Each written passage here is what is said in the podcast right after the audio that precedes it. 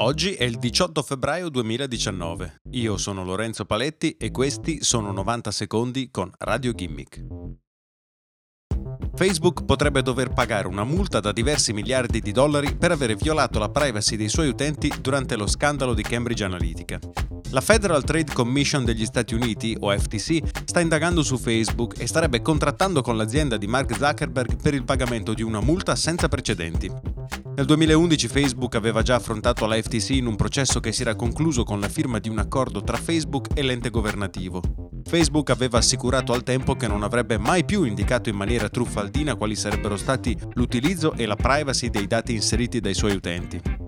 Dopo aver scoperto che nel caso Cambridge Analytica Facebook ha condiviso i dati di 87 milioni di utenti senza farlo sapere agli utenti stessi, la FTC è tornata ad esaminare il comportamento di Facebook per verificare se questo ha violato l'accordo del 2011. Da allora ad oggi è anche venuto a galla che Facebook ha condiviso i post di 14 milioni di utenti che avevano impostato i post privati, ha dato alle compagnie tecnologiche accesso ai dati dei suoi utenti e reso pubbliche milioni di fotografie private.